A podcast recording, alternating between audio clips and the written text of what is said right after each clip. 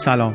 من علی بندری هستم و این اپیزود 87 پادکست بی پلاسه اپیزود اول از فصل ششم. فصل ششم داره از مهر 1402 شروع میشه پخشش و در این فصل ما ماهی یک اپیزود داریم. ماهی یک بار میایم درباره یک کتاب غیر داستانی حرف می‌زنیم. یعنی میگیم که این کتاب درباره چی بود ما چی ازش فهمیدیم چیش برامون جالب بود. اصل حرف نویسنده کتاب از نظر ما چی بوده؟ برداشت خودمون رو از اون حرفه توضیح میدیم و خلاصه اینطوری کتاب رو خلاصه می‌کنیم. نه یک طوری که جایگزین کتاب خوندن باشه بلکه یک طوری که شما هم اگر یک جایی از حرفش یا موضوعش یا نویسندهش یا مثالش یا هر چیش به گوشتون جالب آمد تشویق بشین و برین.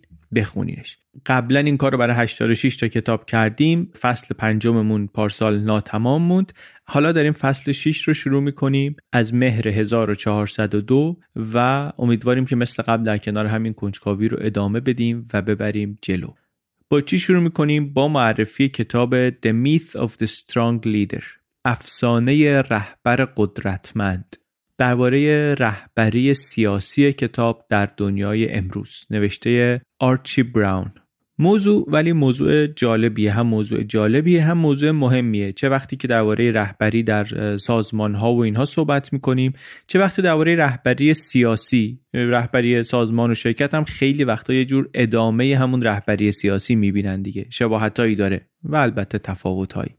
درباره رهبرای سیاسی وقتی صحبت می‌کنیم یک صفتی که زیاد استفاده می‌کنیم یا میشنویم قویه. قوی قدرتمند رهبر قوی.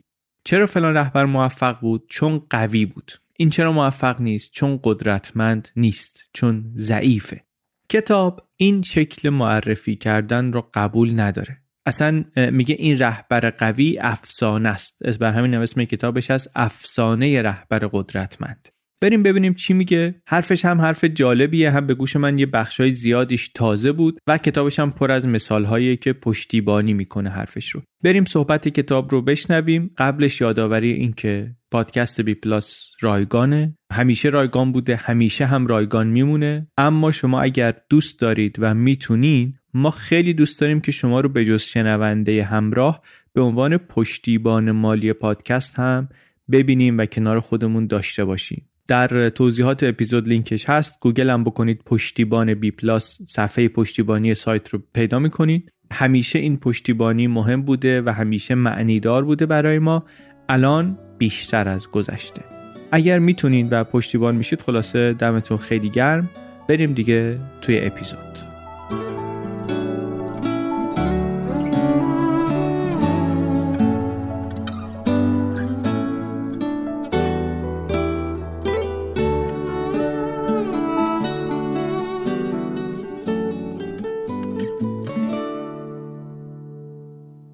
درباره رهبران سیاسی که صحبت می‌کنیم رئیس جمهورا، رئیس های مملکت، نخست وزیرها یک صفتی که زیاد استفاده می‌کنیم یا استفاده میشه قدرتمنده رهبر قوی رهبر قدرتمند. قدرت کلا یه چیزیه که من به نظرم اونقدری که باید ازش حرف نمی‌زنیم دربارش صحبت نمی کنیم قدرت اینکه کسی اراده خودش رو بر بقیه بتونه تحمیل بکنه. حالا کلا درباره قدرت دوست دارم که صحبت بکنیم. موضوع مهمیه طبیعتا و درباره رهبرا هم ما فکر می‌کنیم خیلی وقتا که رهبر باید قدرتمند باشه. به تاریخ هم که مراجعه می‌کنیم دنبال اسمهای بزرگیم. نه حالا لزوما در حد مثلا اسکندر کبیر و فردریک کبیر و کوروش کبیر و اینها. اونجا هم که بگذریم حتی در دموکراسی های قرن بیستمی هم قرن بیست و یکمی هم دنبال رهبر قدرتمندی منگار از همین تاریخ معاصرمون میشنویم که چرچیل مثلا رهبر قدرتمندی بود. قدرتمند بود که تونست انگلستان رو به پیروزی برسونه در جنگ جهانی دوم. می‌بینید چرچیل رو داریم میگیم. تازه در حکومت های فردی و حکومت های غیر دموکراتیک و اینا هم محدود نمی‌کنیم خودمون رو. در دموکراسی ها هم انگار رهبر قوی می‌خوایم. یه کسی رو می‌خوایم که تصمیم های بزرگ بتونه بگیره یا کار رو ببره جلو. یا در یک سیستم دموکراتیک پارلمانی مثلا اگر صحبت می‌کنیم میگیم رهبر قوی کسیه که رو همه سیاست ها کنترل داره رو حزبش مسلطه به کابینش مسلطه به کارای وزراش مسلطه به تصمیمات کلیدی همه سوار روش. اصل ادعای کتاب بخوام بهتون بگم اینه که این حرف غلطه. اصلا نویسنده میگه من کلا این داستان رو قبول ندارم و نه تنها غلطه بلکه خطرناکه. یعنی میگه این ناشی از یک بدفهمیه و اشتباهی هم هست که می‌تونه گرون تموم بشه برامون. چون اگر فکر کنی رهبری قوی چرچیل بود که انگلستان رو پیروز کرد دفعه بعد هم دنبال همون میری. میری میگردی که یک رهبر قوی پیدا کنی که اون خودش بیاد بقیه مسائل رو حل کنه.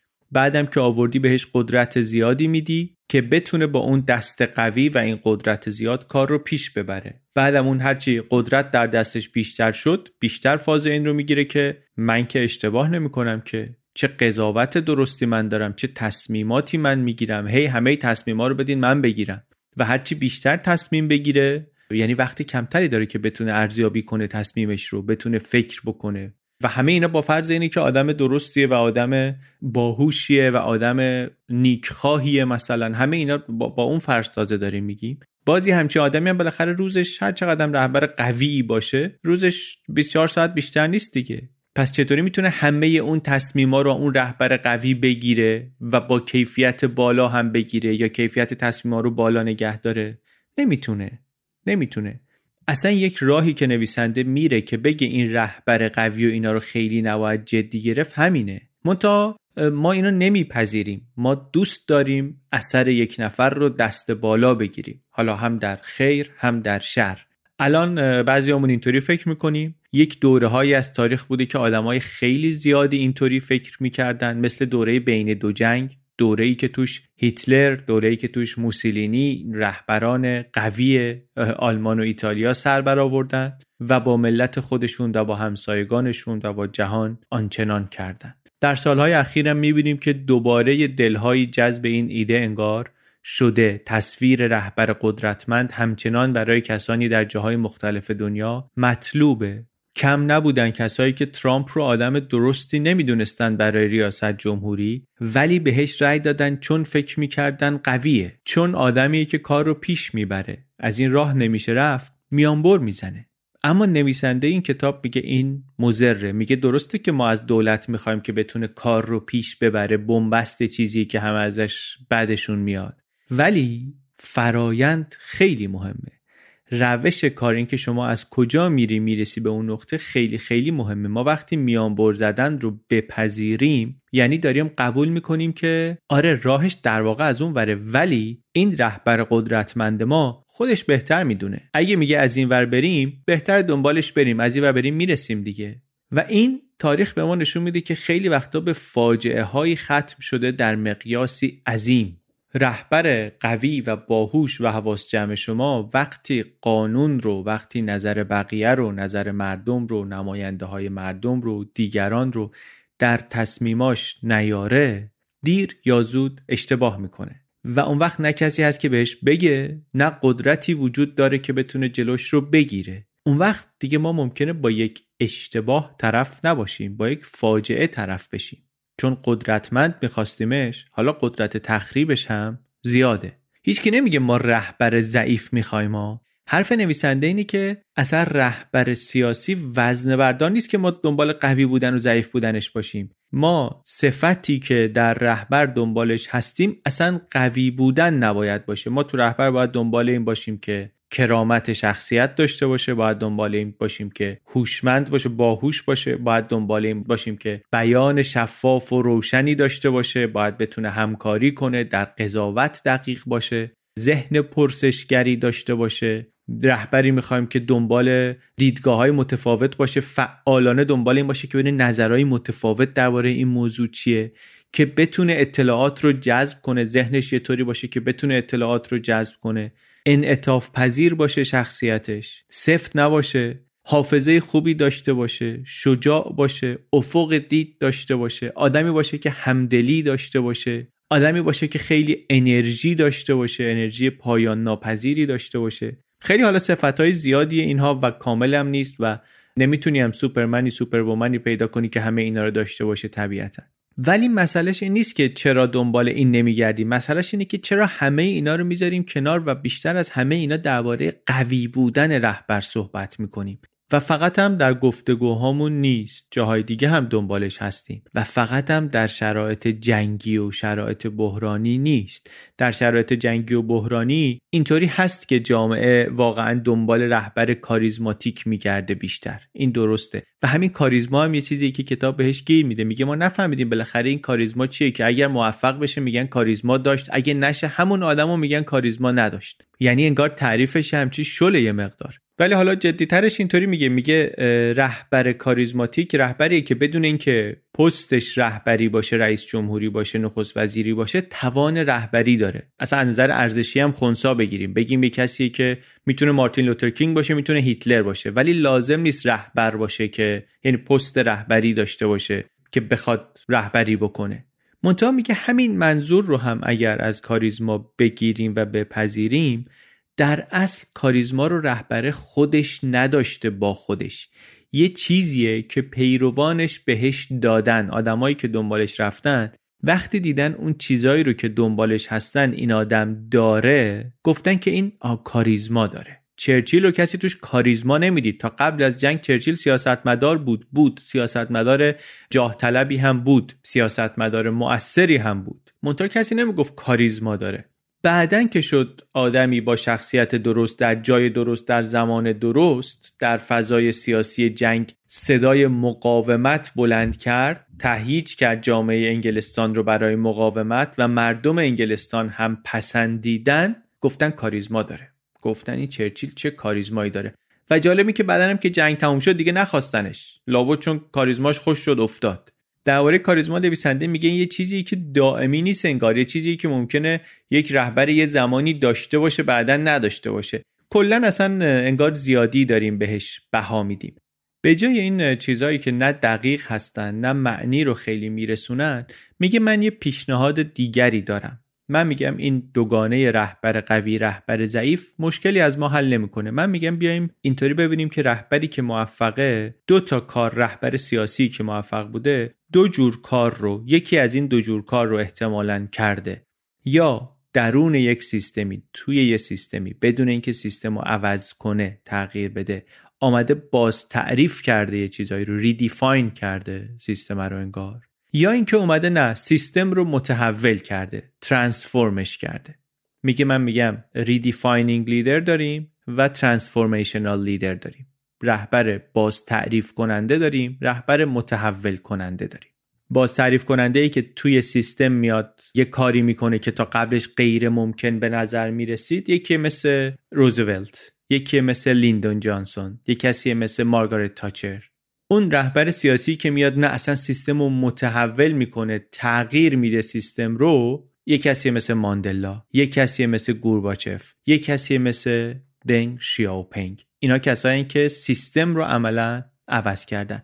و البته داره درباره رهبر انقلابی صحبت نمی‌کنه. کتاب یه فصلی هم داره درباره درباره رهبران انقلاب ها رهبری انقلابی. اون یک فصل دیگه است. اصل کتاب درباره اون نیست. توی این دستبندیش در واقع اونها خارجن.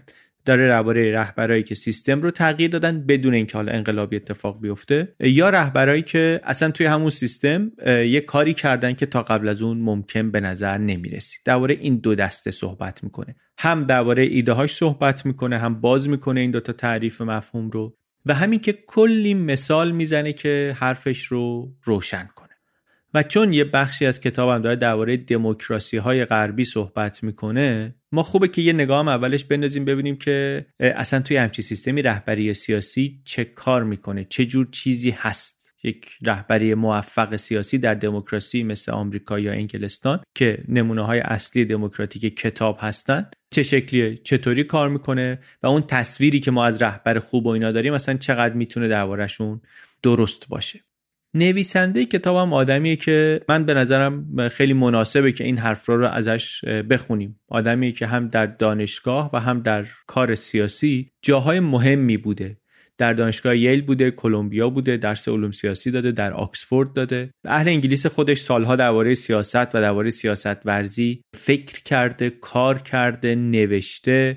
هم سیاست و حکومت در انگلستان رو که خودش اهل اونجاست هم آمریکا رو که سالها توش کار کرده و زندگی کرده. و هم شوروی رو که اونجا هم به اندازه این دو کشور خودش میگه من زندگی کردم. برای همین واقعا سوای حرف مهم و جالبی که داره می‌زنه و ایده اصلی کتابه نشستن پای صحبت چنین آدمی هم برای من تجربه مفیدی بود. چون از, از لای همین داستانهایی که تعریف می‌کنه و تاریخی که میگه با ساختار سیاسی این کشورها یه خورده از نزدیکتر آشنا می‌تونیم بشیم با همین کتاب. و خب به جز مفهوم کتاب اینم کمک می‌کنه که ببینیم مثلا اینها چطوری تصمیم می‌گیرن تو سازمان تو ساختار سیاسیشون چطوری کار می‌کنن. برای همینم سوای این حرف مهم و جالبی که داره می‌زنه ایده اصلی کتابه. من دوست دارم بشینم پای صحبت چنین آدمی کتابش رو بخونم بفهمم این ساختار سیاسی رو این آدم از نزدیک که داره تعریف می‌کنه چطوری کار می‌کنن چطوری تصمیم می‌گیرن. این کاربردش حتی شاید از اصل خود کتابم بیشتر باشه بعدا در آینده. چون کمک می‌کنه با یک درایتی که البته ناشی از پسنگریه بتونم وقتی تاریخ رو هم می‌خونم نقش رهبران رو یک کمی دقیق تر بفهمم. یک تصویر دقیق تری داشته باشم. هم از نقششون در گذشته و تصمیماتی که گرفتن و هم بعدا تصویر یه هوا دقیق تری داشته باشم از نقش رهبران سیاسی و انتظارم از رهبران سیاسی در آینده. بریم حالا ببینیم حرف نویسنده چی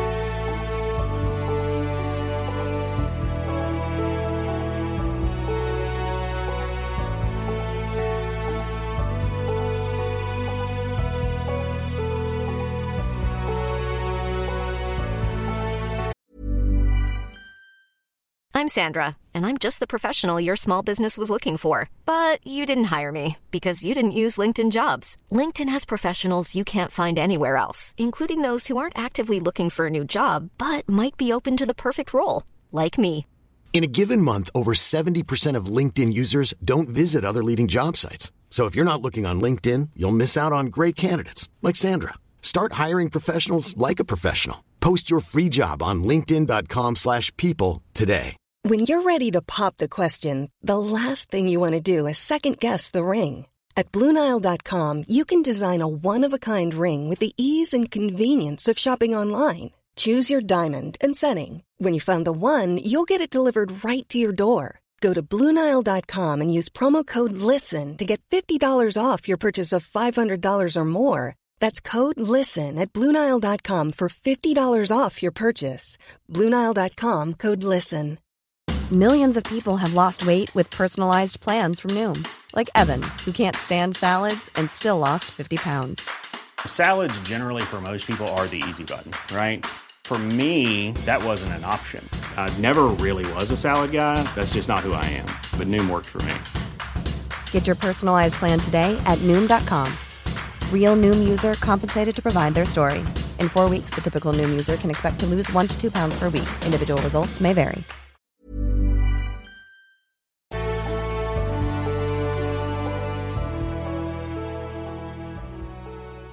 کتاب جز این حالا حرف کلی که می‌زنه و مفهومی که میگه و مثال هایی که میگه یک سری قافلگیری هم برای من داشت. یعنی یه سری چیزهایی که خیلی برام تازه بود نکته مهمی بود برام. مثلا یکیش این که رهبران سیاسی بیشتر از اونی که باید دارن جدی گرفته میشن. توضیح باید بدم که این یعنی چی. منظورش اینه که حتی در دموکراسی ها وقتی مردم میرن در انتخابات رأی میدن یه کسی میشه نخست وزیر یا رئیس جمهور همه این رأی مال اون نیست. بخش زیادی از این رأی در واقع به اون شخص داده نشده. در دموکراسی پارلمانی حزب برای مردم مهمتره. به حزب میرن رأی میدن یا علیه حزب میرن رأی میدن. نه علیه اون آدمی که نخست وزیر شده یا برای اون آدمی که نخست وزیر شده. این ممکنه که فکر کنیم بدیهیه ولی نیست. تونی بلر نخست وزیر اسبق انگلستان در مقدمه زندگی نامش به صفحه دو نرسیده ادعا می‌کنه که بله من سه تا انتخابات عمومی رو برنده شدم. نه نشدی. کتاب میگه آمار نشون میده که بجز برای یک سری طرفدارای سفت و سخت سیاست و حزبها برای بقیه آدما که میشن آدمای معمولی بیشتر رأی دهنده ها هم همینا هستن شخصیت اون رهبر سیاسی اونقدر هم مهم نیست. این حالا ممکنه فکر کنیم که مربوط میشه به جای پارلمانی. ولی نویسنده میگه حتی در جایی مثل آمریکا که دموکراسی انتخابات مستقیمه با رأی مستقیم مردم رئیس جمهور انتخاب میشه اونجا هم یه چیزی که خیلی رو رأی مردم تاثیر داره اینه که این حزبا در دوره گذشته چطوری کار کردن. ایشون که نه اینکه حالا تنها کسی باشه که در این باره حرف زده قطعا خیلی هم هستن که مخالفند ولی ایشون به عنوان یک آدم صاحب نظر یک آدم معتبر داره یه حرفی می‌زنه که برای من غافلگیر کننده است. میگه که پلتفرم حزب سابقه حزب عملکردش در همین چهار سال گذشته اینا بیشتر از شخصیت خود کاندیدا تعیین کننده هستند برای انتخاب. خیلی از رای دهنده ها به اینا رأی میدن. نامزد و در واقع فقط براشون مهمه که بتونن بپذیرنش. لازم نیست خیلی خاطرش رو بخوان. همین حرف اصلا نگاه من یه مقدار فکر می‌کنم به انتخابات آمریکا عوض می‌کنه. میگه دو تا رئیس جمهور آمریکای 100 سال گذشته رو ببینین دو تاشون که اتفاقا خوش صحبت ترین هم بودن. اجرای خوبی داشتن جلوی مخاطب و حالا دوربین یا حالا شما فرض کن مخاطب جامعه آمریکا کندی و اوباما. میگه کندی هم بیشتر از اینکه به خاطر کندی بودنش رأی بیاره رأی آورد چون در اون انتخابات نامزد دموکرات ها بود. اوباما هم وقتی رئیس جمهور شد که رئیس جمهور قبلیش محبوبیتش اینطوری نبود که بد باشه افتضاح بود. کمپین اوباما تنها کار مهمی که باید می‌کرد این بود که مکین رو ادامه جورج بوش نشون بده تکرار جورج بوش نشون بده که نبود واقعا نبود. ولی اگه می‌تونستن این کار رو بکنن که تا حد زیادی تونستن بازی رو برده بودن. بحران مالی هم شده بود دولتی که 8 سال سر کار بود بعید بود که بتونی همچین بحرانی رو هم دوام بیاره.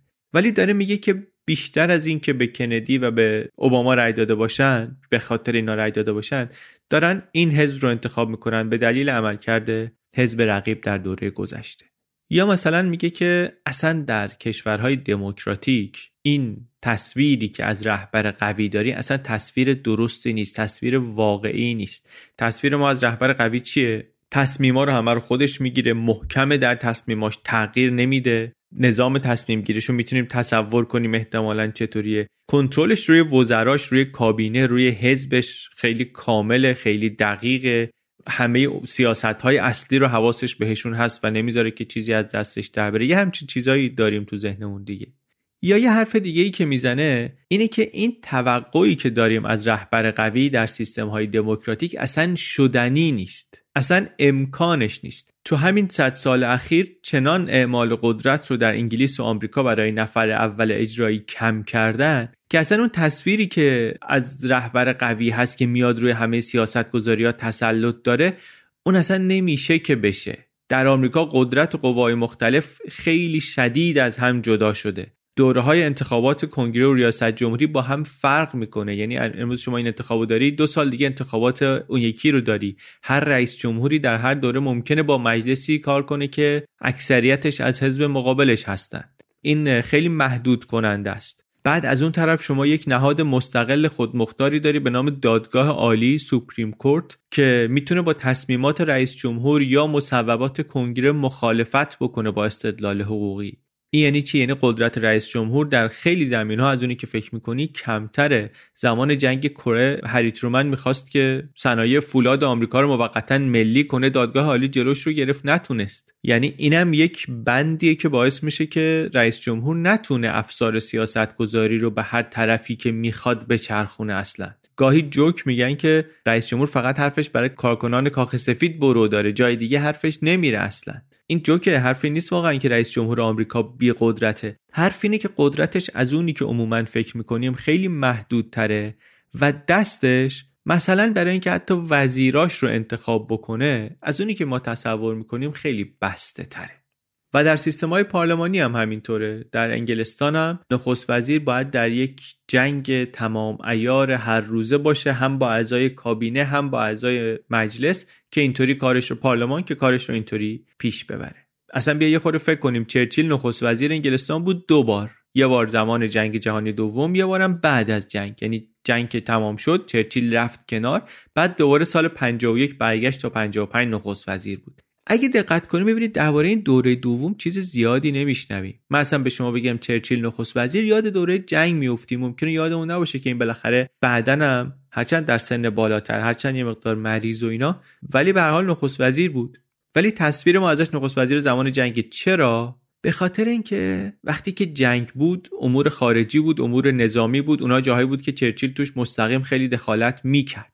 چرچیل عملا در خیلی از کارهایی که به خارج از بریتانیا مربوط می‌شد اصلا کاری نداشت دخالتی نمی‌کرد. مشغول به خارجه بود. زمان جنگ هم چند تا از وزیراشو برداشت باشون یه کابینه ای درست کرد وار کابینت. همه تصمیمای جنگ رو با اینا می‌گرفت. اصلا دیگه بقیه وزیرا تو کار جنگ هم نبودن و چرچیل هم تو کار اون بقیه وزیرا نبود. و اینایی که برده بود توی کابینه جنگ خودش اینا چند تاشون هم از حزب رقیبش بودن. یعنی اصلا فضای یک دستم نبود. اینا همه دارم میگم. تو ذهنتون مقایسه کنین با تصویری که از رهبر قوی داریم دیگه. یه فضای یک دستی درست می‌کنه همه بهش بگن بله بله بله همینی که تو میگی درسته. نه. این اینطوری نبود. و عمده کار چرچیل هم این بود که در تماس و هماهنگی باشه با رهبران نظامی بریتانیا و با رهبران کشورهای متحد بریتانیا در جنگ.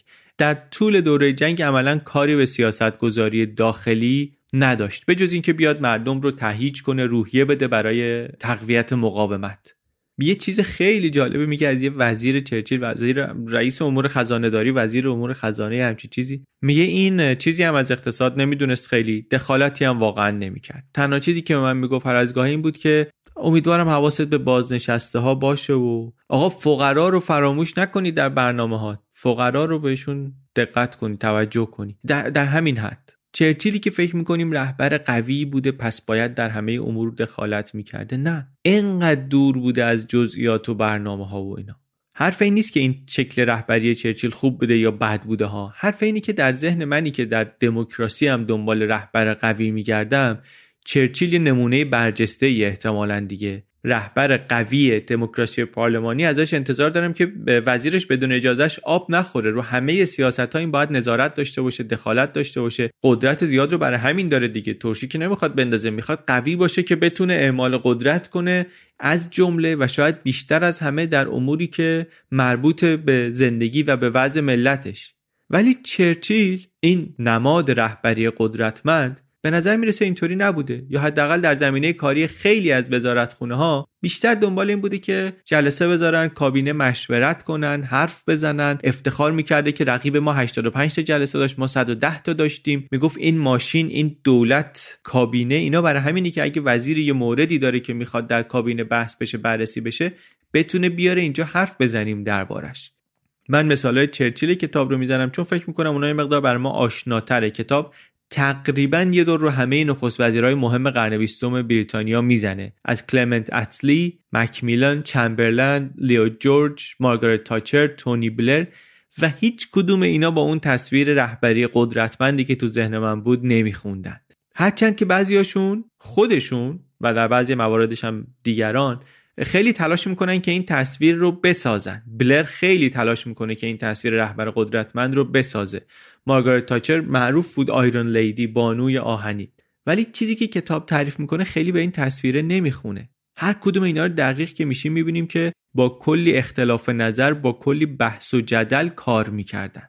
و این باز دوباره ما رو میرسونه به یه نکته خیلی جالب دیگری. اینم یه کمی توضیح بدم. به نظرم خیلی حرف جالبیه. ببین ما اگه الان نگاه کنیم به من از شما بپرسم مثلا تحولات سیاسی بریتانیا در چند دهه گذشته چی بوده؟ چی کار کرده؟ چی می شده شما احتمالا یه روندی رو می‌تونی نشون بدی. میگه انگلیس در این دوره این کار اینطوری رفتار کرده سیاست کرده. وقتی یعنی به اندازه کافی فاصله داری ازش یک روندی رو می‌تونی ببینی. اما گاهی ما به اشتباه فکر می‌کنیم که اگه از نزدیک هم نگاه کنیم همین رونده مشخصه.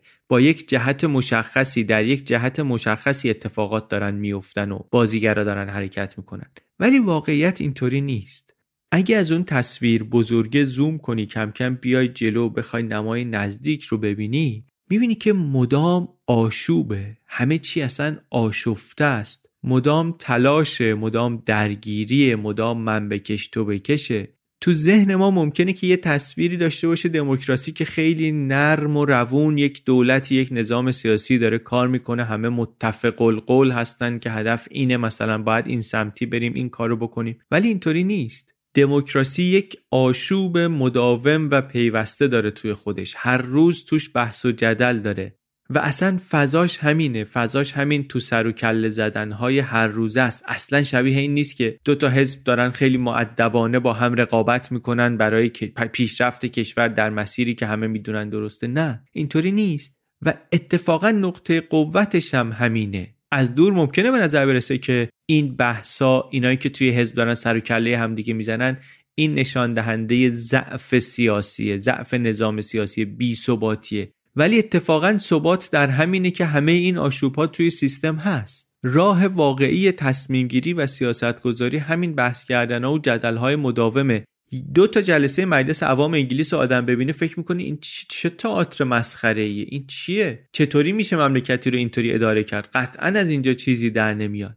چون دموکراسی نمای نزدیکش اینطوریه آشوب واقعا.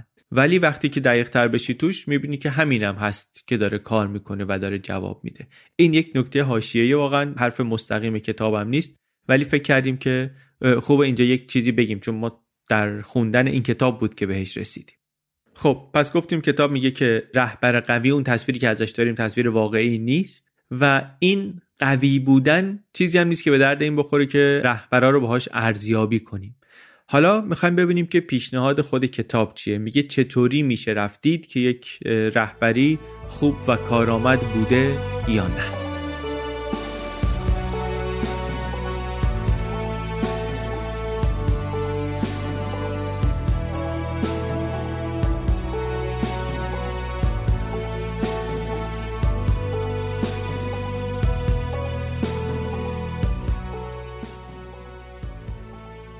میگه ببین ما داریم درباره رهبرای صحبت می‌کنیم که اثرگذار بودن نه اینکه حالا اونی که رهبری که آمده و تغییر خاصی نداده و رفته بد باشه. خیلی وقتا بد نیست همین که آسیب نزده بد نیست. ولی موضوع صحبت ما اون نیست. ما داریم درباره رهبرای صحبت می‌کنیم که تغییری ایجاد کردن می‌خوایم بریم ببینیم که اینا رو اگه نخوایم بگیم قوی چطوری می‌تونیم دسته بندی کنیم؟ میگه من اینطوری می‌بینم که ما دو جور رهبر داریم. صحبتش هم عموما در نظام های دموکراتیکه. یه فصلی درباره رهبران انقلابی و رهبران خودکامه و اینا جدا جدا داره ولی اصل حرفای کتاب درباره رهبران سیاسی در نظام های دموکراتیک یا نیمه دموکراتیک.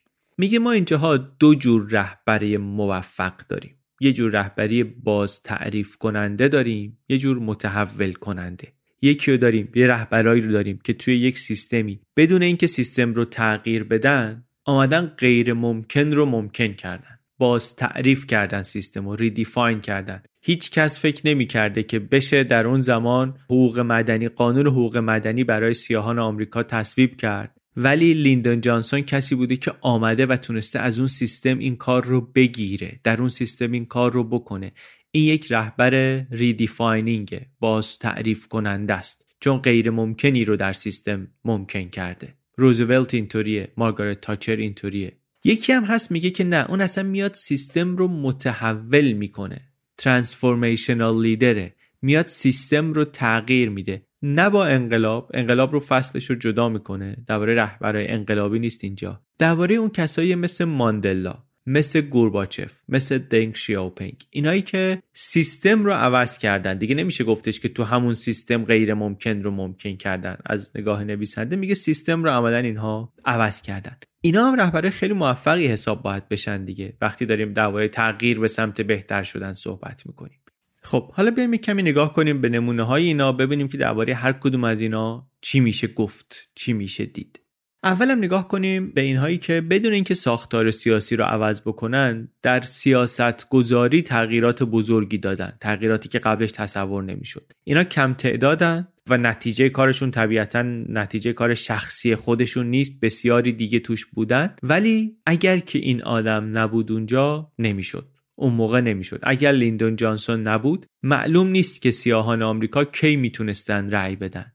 لیندون جانسون رئیس جمهوریه که بعد از ترور کندی رئیس جمهور شد دیگه معاونش بود رئیس جمهور شد و بعدا هم در سیاست داخلی کارنامه بسیار خوبی از خودش به جا گذاشت و در سیاست خارجی کارنامه افتضاحی مخصوصا در ویتنام همون هم آخرش زدش زمین.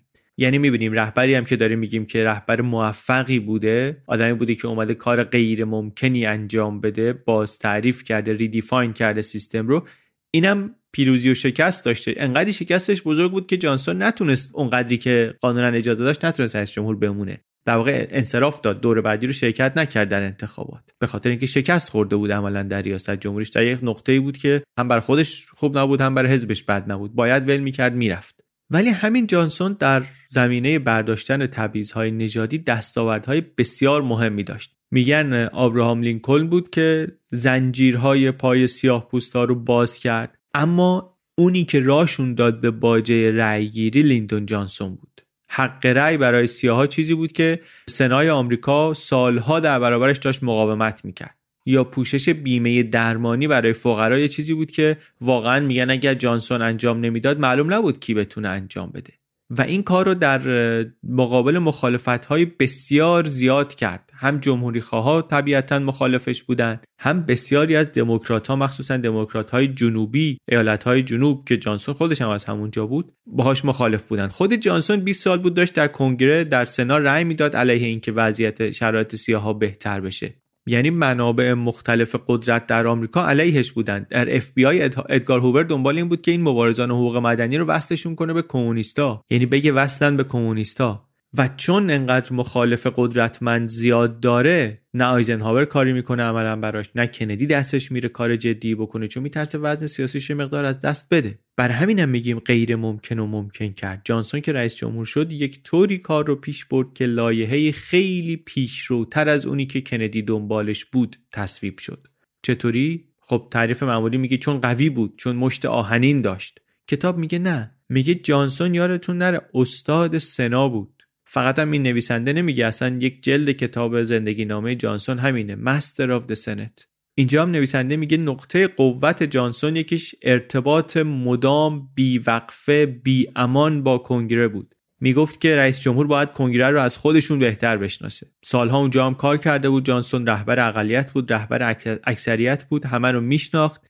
زیر و بمای حقوقی و لایه نوشتن و ها و حالا هم روند کاراشون و هم بازیاشون و آدمای مهم و اینا رو میشناخت.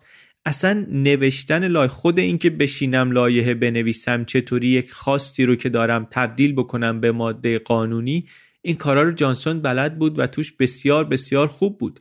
ما وقتی که تاریخ می‌خونیم که میگیم جانسون موثر بود از این چیزا خیلی چیزی نمی‌خونیم. یا اگرم بخونیم نمیچسبه تو ذهنمون.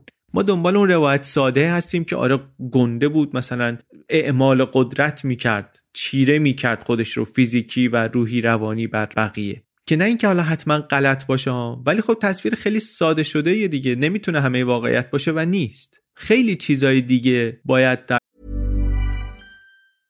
Ready to pop the question? The jewelers at BlueNile.com have got sparkle down to a science with beautiful lab-grown diamonds worthy of your most brilliant moments. Their lab-grown diamonds are independently graded and guaranteed identical to natural diamonds, and they're ready to ship to your door. Go to Bluenile.com and use promo code LISTEN to get $50 off your purchase of $500 or more. That's code LISTEN at Bluenile.com for $50 off. Bluenile.com code LISTEN.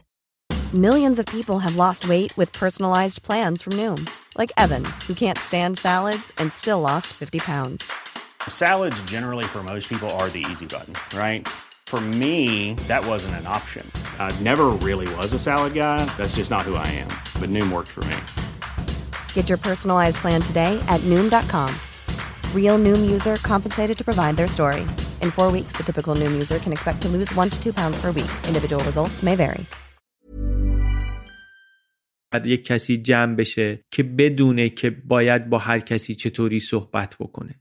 جانسون اینطوری بود. هم همه رو خیلی خوب میشناخت می‌دونست با هر کسی چطوری صحبت کنه هم بلد بود که چطوری صحبت کنه چون دونستنش کافی نیست و همین که این کارو می‌کرد وقت میذاشت. تمام کاری که می‌کرد همین بود. گوشی تلفن از دستش نمیافتاد. مدام داشت صحبت می‌کرد با این و اون. میگن مثلا هزار تا طرح عمده در دست بررسی بود. این در جزئیات همشون بود. کلی نماینده کنگره و سنا و اینور اونور زینفعان هر لایحه و هر طرحی بودن. این همشون رو میشناخت. خلق و خوی همشون رو یادش بود. و کتاب میگه که اینطوری کار کردن و این توانایی بود که باعث شد که بتونه در, در زمینه حقوق مدنی اون دستاورده رو داشته باشه و الان رهبر باز تعریف کننده ای تلقی بشه. جانسونی که وقتی معاون رئیس جمهور بود دوروبری های کندی اصلا رابرت کندی بقیه تحویلش نمی‌گرفتن. یه خود آدم زمختی بود براشون تحصیلاتش مثل اینها نبود مثل این هارواردیا نبود. ولی این چیزها رو جانسون لازم نداشت. می‌گفت بزرگترین قدرت رئیس جمهور قدرت اقناعشه. باید انقدی بتونه حرف بزنه و چونه بزنه که بقیه رو قانع کنه و این کار خودش خیلی خوب می‌تونست بکنه. حرف این نیست که آدم خوبی بود آدم نیکخواهی بود یا نبود دیگه. حرف اینه که وقتی می‌بینیم همه دستاورد داشت نگیم که او به خاطر اینکه رهبر قوی بود. نه. این آدمی بود که تونست این باز تعریف رو انجام بده به خاطر اینکه مثلا اینطوری کار می‌کرد با کنگره اینطوری کار می‌کرد اینطوری اینطوری. اون یک کلمه گفتن رهبر قوی بود نه درسته واقعا نه چیزی از اون دستمون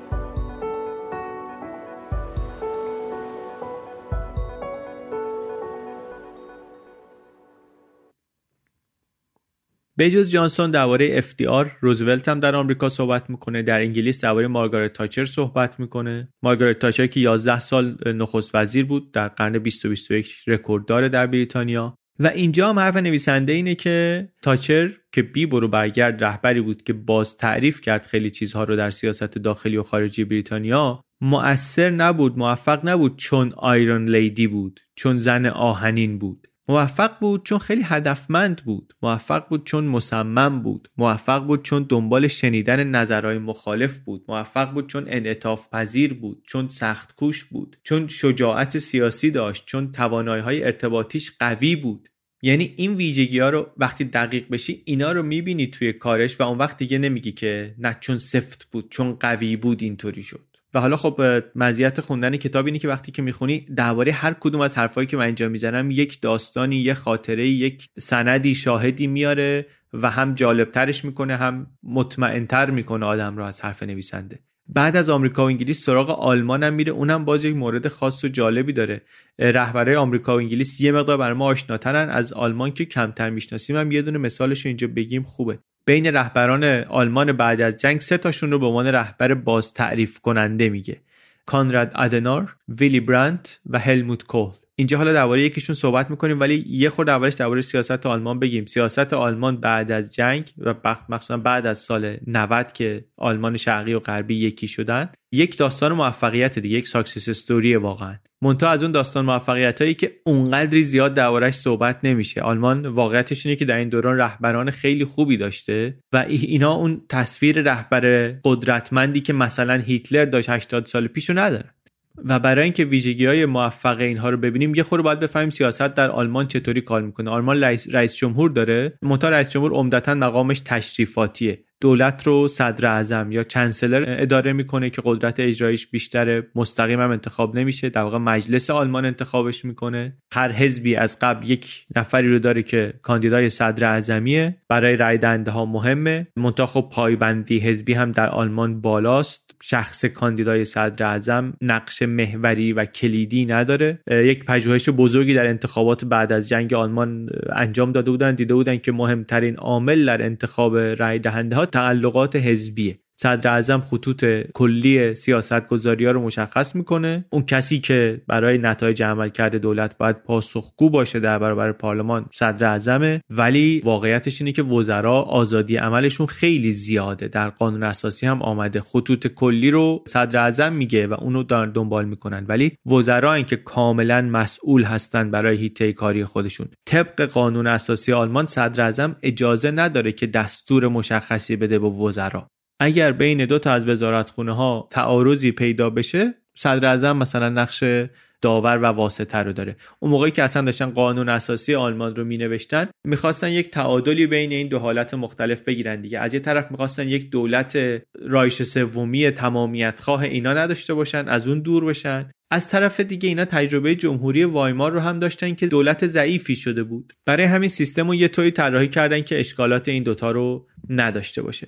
از بین این رهبرای آلمانی که نویسنده دربارشون صحبت می‌کنه ماجرای آقای ویلی برانت خیلی جالب بود. ایشون صدر اعظم آلمان غربی بود کسی که تونست رابطه آلمان غربی رو با آلمان شرقی و با کل بلوک شرق و حتی شوروی بهتر تنظیم کنه. در زمان جنگ سرد. ایشون از 69 تا 74 صدر اعظم بود. اوایل دهه 50 خورشیدی میشه.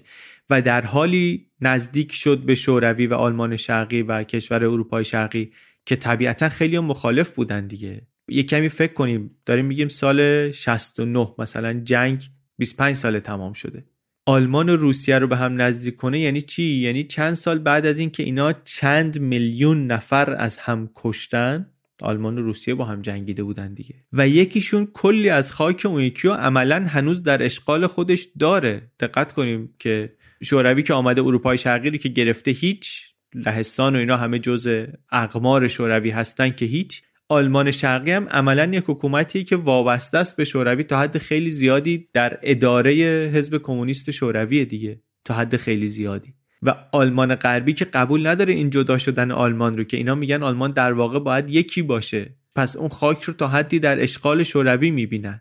و ایشون اومد در این شرایط رابطه رو با شوروی تنظیم کرد بهتر کرد. خیلی آدم جالبی از جوانی سوسیال دموکرات بود و موند بر همون مرام خودش موند. در واقع خودش میگه از وقتی تاتی تاتی می‌کردم پدر مادرم منو بردن. شاخه جوانان حزب سوسیالیست اونجا خودشون عضو بودن و من موندم. تا آخر زندگیشم واقعا بر همون مرام موند. نه کمونیسم شوروی از مسیر خارجش کرد نه سوسیالیسم ملیگرای نازی ها نظرش رو عوض کرد. سال 38 کارهای زد فعالیت های ضد نازی ها و اینا می‌کرد. مجبور شد از آلمان بره بیرون. آمد به اسکاندیناوی و مدتی نروژ بود و بعد یه مدتی نروژ که اشغال شد رفت سوئد و اینا و بعدا برگشت آلمان بعد از جنگ. و وقتی برگشت خیلی هم به عنوان خائن به کشور بهش نگاه می‌کردن. ولی کاری نداریم. برگشت در سال 48 آلمان و نسبتا هم سریع در سیاست رشد کرد. در یک دوره خیلی حساس و مهمی شهردار برلین بود. روحیه شهر رو سعی کرد بالا نگه داره. کاری به اینا نداریم الان. می‌خوایم برسیم به زمان صدر اعظمیش. چون نویسنده میگه که این یکی از رهبران متحول کننده است. البته هم به دلیل کاراش زمان صدر اعظم بودن و هم کاراش زمان شهرداری. ولی میگه سالهایی که ایشون صدر اعظم بود 1969 تا 74 مشی و روش کاریش خیلی آشتی جویانه بود. خیلی صبور بود که اجازه بده به قول نویسنده توافق واقعی شکل بگیره در کابینه. همه چی رو به بحث بگذارن. روش کارش اینطوری بود نتیجه کارش همین بود که تماس بین دو آلمان بیشتر شد زمان ایشون سفر کرد خودش به آلمان شرقی استقبال گرمی اونجا ازش شد با مسکو رابطه برقرار کرد. پذیرفت که آلمان ادعایی نداره نسبت به مناطقی که قبل از جنگ متعلق به آلمان بودن. این واقعا برای خیلی از آلمانی ها سخت بود. فکر کن بالاخره اینا زمینایی که تا کمتر از سی سال پیش اینا, اینا جزء آلمان بودن و اینها رو الان از دست رفته می‌بینن و دوست ندارن که این وضعیت پذیرفته بشه دائمی تلقی بشه. ولی ایشون این کار رو می‌کنه و در نتیجه می‌تونه دیدگاه های ضد آلمانی رو در شوروی به تدریج کم بکنه و راه رو برای تغییر باز بکنه. و این مخصوصا خیلی به درد خورد وقتی که گورباچوف شد دبیر کل حزب کمونیست. خیلی اقدامات مهم داره. یه کار نمادینی داره عکسش هست. وقتی رفته بود به ورشو جلوی بنای یادبود گتوی یهودیان ورشو زانو زد به ادای احترام و ظاهرا هم اتفاقی بوده بدون برنامه ریزی قبلی و خودش می‌گفت من در اون لحظه کار دیگری ازم بر نمی آمد یک نویسنده نوشته بود که کسی که نیازی نبود زانو بزنه زانو زد از طرف همه کسایی که باید این کارو می‌کردن و نکردن. از نظر داخلی هم نقش ایشون برای اینکه کشور یک پارچه بشه کشور جنگ زده و دموکراسی توش تثبیت بشه نقش مهمی بوده. با مثال ویلی برانت مفهوم رهبری باز تعریف کننده یه مقدار روشنتر هم میشه دیگه. ایشون هم نگاه می‌کنی ساختار سیاسی رو عوض نکرد. همونطوری که روزولت نکرد جانسون نکرد تاچر نکرد. اینا ساختار سیاسی رو عوض نمی‌کنن. ولی در عمل نشون میدن که تو همون ساختار چه امکانهایی وجود داشته و چه کارهایی می شده کرد. و آدمای سیاسی اینطوری رهبرای سیاسی اینطوری واقعا خیلی زیادم نیستن. کم تعداد هستن.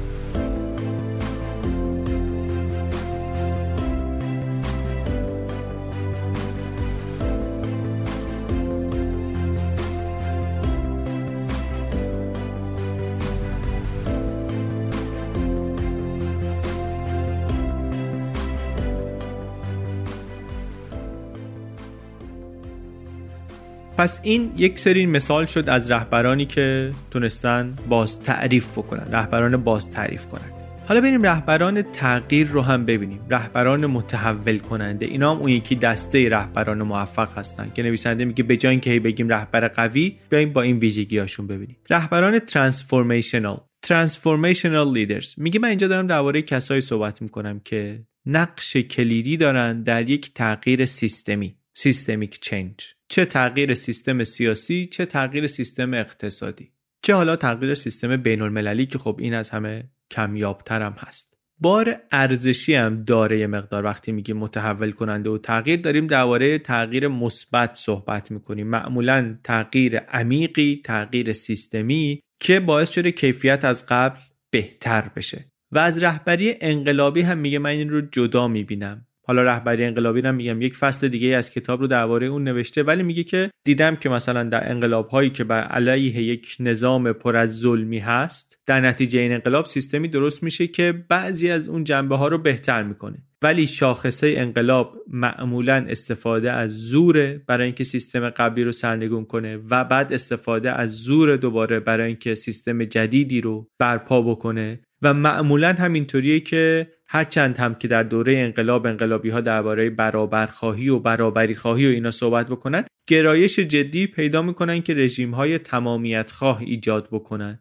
و خیلی مستعد هستن که یک کیش شخصیتی دور رهبر انقلابی درست بشه بعد از در دوره بعد از انقلاب. کتاب وقتی درباره رهبران تغییر صحبت می‌کنه درباره اونایی داره حرف می‌زنه که بدون توسل به خشونت و زور آمدن قدرت سیاسی رو گرفتن و نظام سیاسی رو یا نظام اقتصادی رو متحول کردن. و میگه که احتمال بیشتری هم داره وقتی که به گذشته نگاه می‌کنیم که اینها نتیجه مثبتی بگذارن. و ضررشون هم کمتره ریسکشون هم پایین تره و البته میگه خیلی نادره که همه رویاها و ایدئالهای یک رهبر متحول کننده یک رهبر تغییر تبدیل بشه به واقعیت. و هنوز کار هست وقتی که کارش تموم میشه ولی شکاف بین اون گفتمان آرمان شهری انقلابی ها و واقعیت تمامیت خواهانه ای که بعدشون معمولا به وجود میاد در رهبران متحول کننده انقدر بزرگ نیست. کیا رو میگه توی این کتگوری در این دستبندی از کیا صحبت می‌کنه؟ مثلا از دنگ شیاوپنگ صحبت می‌کنه کسی که تحول اقتصادی چین رو ممکن کرد. خب ایشون که اصلاحات سیاسی که درست نکردن نظر سیاسی خیلی فرقی با قبلی و بعدیش نداشت. ولی سیستم اقتصادی رو عوض کرد در چین. یا گورباچف که سیستم سیاسی رو در شوروی عوض کرد. اینها دو تغییر دهنده بزرگ هستند در سیستم کمونیسم با دستاوردهای خیلی متفاوتی. و حالا هر کدوم ما هم احتمالا ارزیابی خودمون داریم از دستاوردهاشون از اهمیت تغییراتی که ایجاد کردن تغییرات سیاسی گورباچف مهمتر بود یا تغییرات اقتصادی دنگ مهمتر بود. ولی اصلا یه خود از نزدیکتر نگاه کنیم ببینیم داستان چیه داریم درباره چی صحبت می‌کنیم. اولا گورباچف رو ببینیم. گورباچف آخرین رهبر نظام شوروی بود. در کشوری به قدرت رسید که حداقل از نظر نظامی همچنان ابرقدرت بود. ابرقدرت نظامی بود. چند دهه حکومت کمونیسم رو ادامه داده بود نه فقط بر روسیه بلکه بر بخش بزرگی از اروپای شرقی و مرکزی. و بر همینم تغییر سیستمی دادن در شوروی خیلی پیامدهای گسترده ای داشت. و این کار کی کرد؟ گورباچفی کرد که خودش از جوانی در رده های حزب کمونیست به تدریج رشد کرده بود آمده بود بالا و بیشتر مخالفان رژیم شوروی چه داخلی ها چه رهبران خارجی فکر می‌کردن که اگرم گورباچف تغییری بخواد درست کنه و بتونه درست کنه خیلی محدود خیلی سطحیه. مطمئن بودن که کاری نخواهد کرد که این انحصار قدرت حزب کمونیست به خطر بیفته. مسلم بود براشون که گورباچوف این هژمونی شوروی در اروپای شرقی رو به خطر نمیندازه امکان نداشت شوروی از کشورهای بلوک شرق دست داره مثلا. امکان نداشت. تصور این بود. اینا دارایی های ژئوپلیتیک شوروی بودند برای چی اینا رو بده بره؟ سهم شوروی بودن اینا از پیروزی در جنگ جهانی دوم. نگاه اینطوری بود بهش. و البته که شرایط در شوروی مهیا بود در نیمه دوم دهه 80 برای تغییر. قطعا اینطوریه. ولی کسی که این فرصت رو این شرایط رو درک کرد و تلاش کرد سیستم رو به سمت بهتر شدن تغییر بده گورباچف بود. گورباچف دید که رشد اقتصادی شوروی داره میره پایین به صورت مزمن نزولیه. مجموعه عظیم صنایع نظامی شوروی رشد کرده بود ولی به قیمت اینکه بقیه اقتصاد افول پیدا بکنه. استانداردهای زندگی البته که از زمان استالین خیلی رفته بود بالاتر ولی در مقایسه با کشور اروپای غربی خیلی عقب بود. و یه سیستمی هم درست شده بود یه ساختاری درست شده بود که همه مشوقاش اینطوری بود که آدما همرنگ جماعت بشن سلسله مراتب و احکام حزبی رو رعایت بکنن. یعنی چشماندازی هم برای بهتر شدنش وجود نداشت. و گورباچوف کی بود؟ گورباچوف اون موقع یک سیاستمدار جوانی بود در پولت بیرو که نگاهش البته به بقیه نسبت به بقیه انتقادی تر بود درباره جامعه و وضعیتی که کشور داره میره. و خیلی هم نگران بود که اینا بزنن چلفتی یک فاجعه اتمی درست بکنن. یک خطای محاسباتی یک اشتباه فنی از اینم میترسید انگار. و چنین کسی از همه جوانتر از همه سرحالتر حالا تنها کسی هم بود در پولت بیرو که طرفدار این بود که اصلا جنگ سرد رو باید تمام کنن و یه چیزی هم که خیلی وقتا بهش دقت نمی‌کنیم اینی که خودش نگاهش چقدر عوض شد در طول دوره که دبیر کل بود. سال 85 باورش این بود که نظام شوروی نیاز داره به اصلاح و اصلاح پذیر هم هست. همین آدم سال 88 به این نتیجه رسیده بود که اصلا اصلاح کافی نیست. سیستم باید متحول بشه. اونجا جایی بود که وقتی سخنرانی کرد داشت یک انتقال آرام از سیستمی به سیستم دیگر رو توضیح می‌داد و معرفی می‌کرد. گفت اونجا که هر کشوری باید حق داشته باشه هم در کنگره حزب کمونیست گفت هم در سازمان ملل گفت. گفت هر کشوری باید حق داشته باشه که راه و رسم زندگی خودش رو آزاد انتخاب بکنه. اینکه ما روش زندگی رو با ابزار نظامی بخوایم به دیگران اعمال بکنیم روش خطرناکیه کار درستی نیست. و این یعنی چی؟ این داشت چراغ سبز می‌داد به کشورهای بلوک شرق که می‌تونن برن به سمت تغییرات. اگر حرکتی بکنن شوروی دیگه تانکاشو بر نمیداره ببره تو خیابونای بوداپست و ورشو و پراگ. و البته ما می‌دونیم کافی نیست که یک رهبری در شوروی بخواد این کار رو بکنه. سرنوشت خروشچوف رو می‌دونیم. گورباچف هم می‌دونست. خروشچوف هم آمده بود. دبیر کل حزب بود. قدرت زیادی هم داشت در نظام شدیدن سلسله مراتبی شوروی. بعد از استالین آمده بود. دوره استالین زدایی رو شروع کرده بود. منتها بعد از یک مدتی مقاومت در برابرش زیاد شد.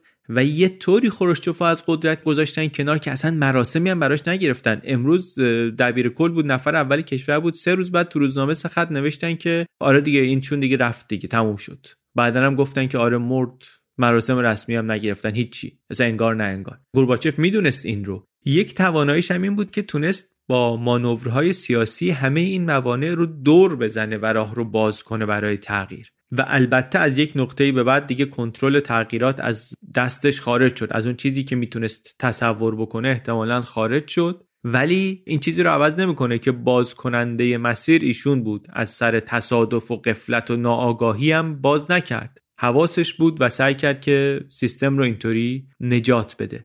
اینا رهبرایی که کتاب خیلی زیادتر و دقیقتر و تحسین آمیزتر ازشون به نظرم صحبت می‌کنه. نمونه های جالبی رو توضیح میده از این رهبران تغییر. هم گورباچف مفصل تر از اینی که گفتیم طبعا هم ماندلا. ماندلایی که شخصا خب خیلی سختی کشیده و بعد نمونه ای شد برای خیلی ها در سرتاسر سر دنیا که اینطوری میشه یک تغییر خیلی بزرگی رو رهبری کرد. ماندلا رو میگه گفتم دنگ شیاوپنگ رو میگه.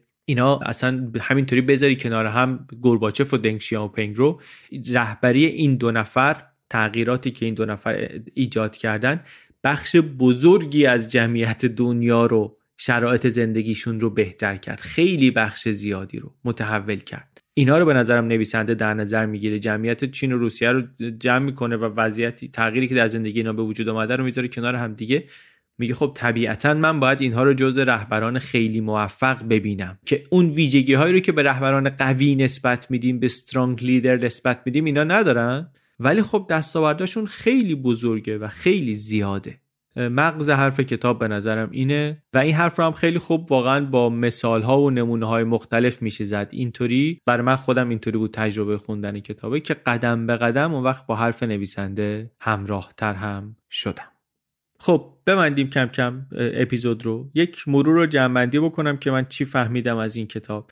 نویسنده داره یک ایده رو که خیلی آمون پذیرفتیم می‌بره زیر سوال. یعنی کتابیه که داره یه چیزی رو که خیلی قبولش دارن به چالش می‌کشه. طبعا یه واکنش آدم هم می‌تونه این باشه که نه تو غلط میگی. من همینی که تا دو دقیقه پیش فکر می‌کردم همین درسته و آدم شروع کنه به دفاع کردن از این باوری که داره. یه روش دیگه هم ولی هست. اینی که یه مقدار آدم گوش تیز کنه ببینه شاید حرف جالبی بود. شاید دو تا نکته تازه داشت. شاید حرفش تا آخرم حالا نظرمون عوض نکرد ولی بالاخره از خوندن و شنیدن چهار تا چیزی که نمی‌دونستیم یه چیزی یاد گرفتیم. بالاخره یه وقتم دیدی نظر جدیدی پیدا کردیم دیگه. ادعاش چیه؟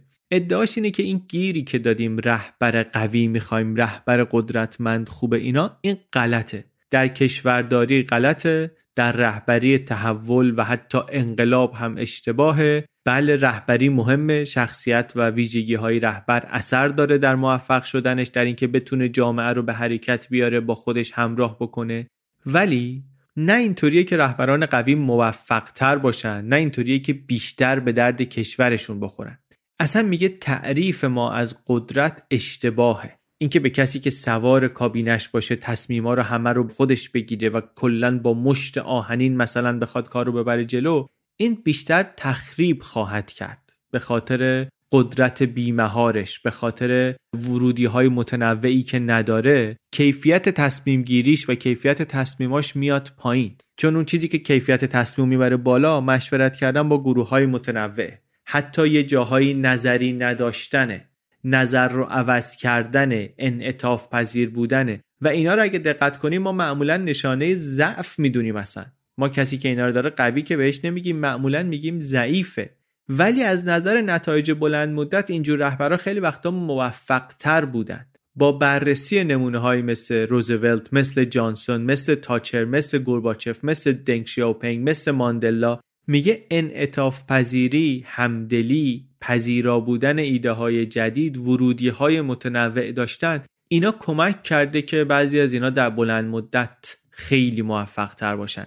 هموناییشون که اتفاقا تصویر رهبر قوی و قدرتمند نداشتن و ندارن. از اون ور تصویر رهبر قوی و قدرتمند رو کی داشته؟ هیتلر داشته ماو داشته صدام داشته اینا رهبر قوی و رهبر قدرتمند بودن و قضاوت درباره دستاوردهای بلند مدتشون هم کار خیلی سختی نیست دیگه. معلومه به کجا رسیده.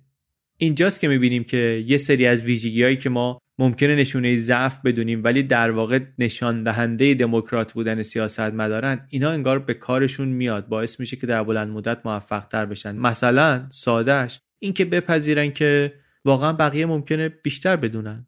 ممکن دیگری درست بگه و من اشتباه کنم. و این رو اون تصویری که ما از رهبر قوی داریم بهش نمی‌خوره. اون آدم نمی‌تونه اینطوری فکر کنه. و از اینها گذشته کتاب یک هشدار بزرگی هم هست علیه قهرمان پرستی علیه دنبال قهرمان بودن اصلا دنبال رهبر قوی بودن حل کننده همه مشکلات. نه فقط چون پیدا نمیشه بلکه از اون مهمتر شاید به این خاطر که اصلا مکانیزم رهبری قدرتمند یه طوریه که خودش خودش رو تضعیف می‌کنه و کیفیت تصمیمهاش رو به مرور بد می‌کنه. و وقتی اون همه قدرت بهش دادی اون وقت اثر این تصمیم های اشتباه ابعاد فاجعه ای خواهند داشت. اینم باز یک هشدار بود برای من که اگر دیدم یک کسی یک رهبری یک سیاستمداری چند تا تصمیم درست گرفت. نبرمش حداقل در ذهن خودم بشونمش در یک جایگاه بالای خطا ناپذیری که نه خودم پس فردا بتونم خطایی ازش ببینم نه بدتر از این خودش مثلا فاز برداره که نه من که اشتباه نمی کنم که. پس لابد تصمیمی که می‌گیرم همینه دیگه پس لابد این تصمیم درسته دیگه. منم اون رهبر قوی و همه چیز دان. این یک کاری خواهد کرد که اصلا بعدا اثر اون تصمیم های خوب و مثبتش هم از بین بره. هرچی بیشتر یه همچین جایگاه من بهش داشته باشم ممکنه که اثر تخریبی تصمیم های غلطش هم بیشتر بشه. پس چه بهتر که اصلا این افسانه رهبر قدرتمند رو از ذهن خودم پاک کنم و یه مقدار دقیقتر چه در نگاه به گذشته تاریخ چه در نگاه به آینده دنبال کیفیت های دقیقتر و مشخصتر و جواب پس داده تری باشم در رهبران سیاسی.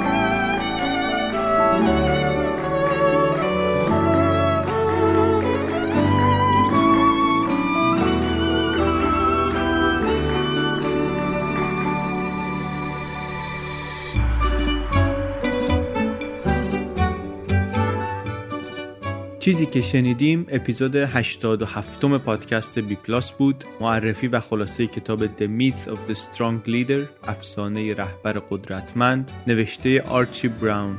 این اپیزود رو من علی بندری به کمک عباس سیدین و امید صدیق فرد درست کردیم. از امیر منصور خان محمد هم خیلی ممنونیم به خاطر پیشنهادش و هم فکری ها و کمکش. یک playlist داریم ما در یوتیوب بی پلاس به عنوان تاریخ چین. اونجا دو تا ویدیو هست درباره ماو رهبر بنیانگذار جمهوری خلق چین. اون چند هفته ای که من کار می‌کردم روی اون ویدیو ذهنم خیلی درگیر یه مسئله بود که این ماو خب مشخصا رهبر خیلی باهوشی بوده. حتما خیلی توانمند بوده آدمی بوده که می‌تونسته یک ایده ای درست بکنه یک جهان فکری یک سیستم فکری بسازه یک نگاهی رو به جهان خودش بسازه و به مردم هم توضیح بده و معرفی کنه یه طوری که مردم رو هم همراه کنه با اون بیاردش یک نیروی اجتماعی مؤثری رو بیاره پشت سر اون ایده خودش و اون کاری رو که می‌خواد بکنه. اونم اون جمعیت عظیم رو. این قطعا یک توانایی های مثال زدنی و یکه ای داشته رهبری که می‌تونسته این کار رو بکنه. و در کنارش خب من از این ور با درایت پسنگر تاریخی می‌دونم که اون توانایی ما او به چه نتیجه ای رسید. چی جواب داد چی شد چه فاجعه ای در واقع درست کرد در چین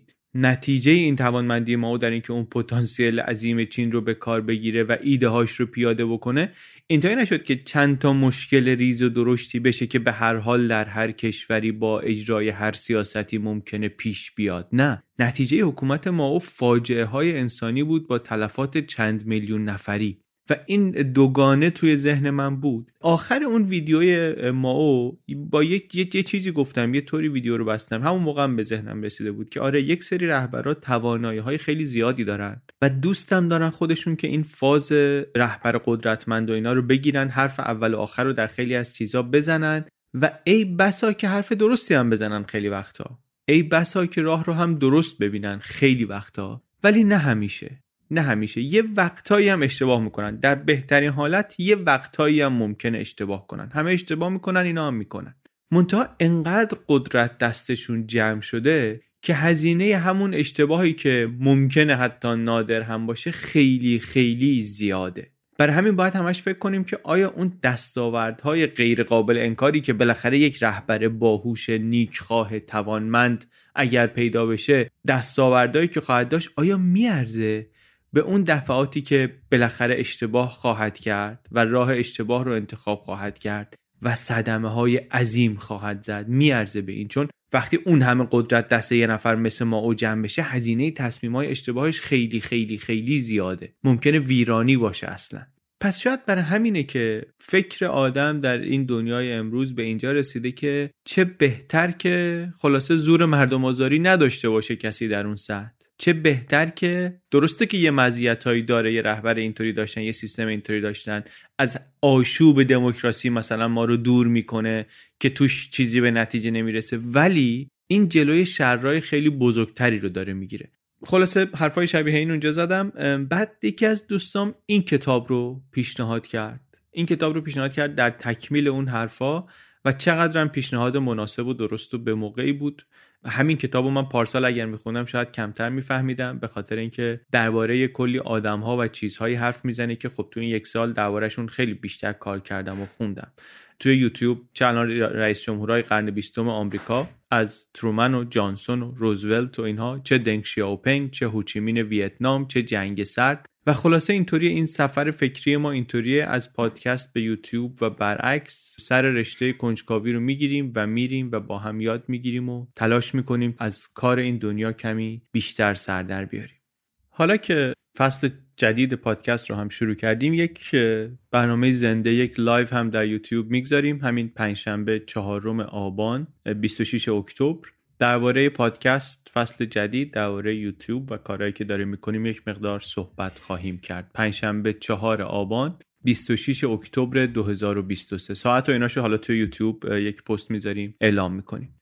خیلی ممنون که در این کنجکاوی با ما هستید. خیلی بیشتر ممنون. اگر می‌تونید و دوست دارید و پشتیبان مالی بی پلاس میشین پشتیبانی پادکست همیشه اختیاری بوده همیشه هم ارزشمند بوده الان هم اختیاریه و الان بیش از قبل مهمه برای ما برای ادامه دادن کارمون و گسترش کارمون. اگر پادکست رو دوست دارین و می‌تونین لینک های پشتیبانی برای خارج از ایران لینک مستقیم هست PayPal هست انواع کارت هست هر جور که خواستید هر جور که راحتید خلاصه راهش هست و ما هم از شما بسیار بسیار ممنون میشیم. دم شما گرم. تا اپیزود بعدی فعلا.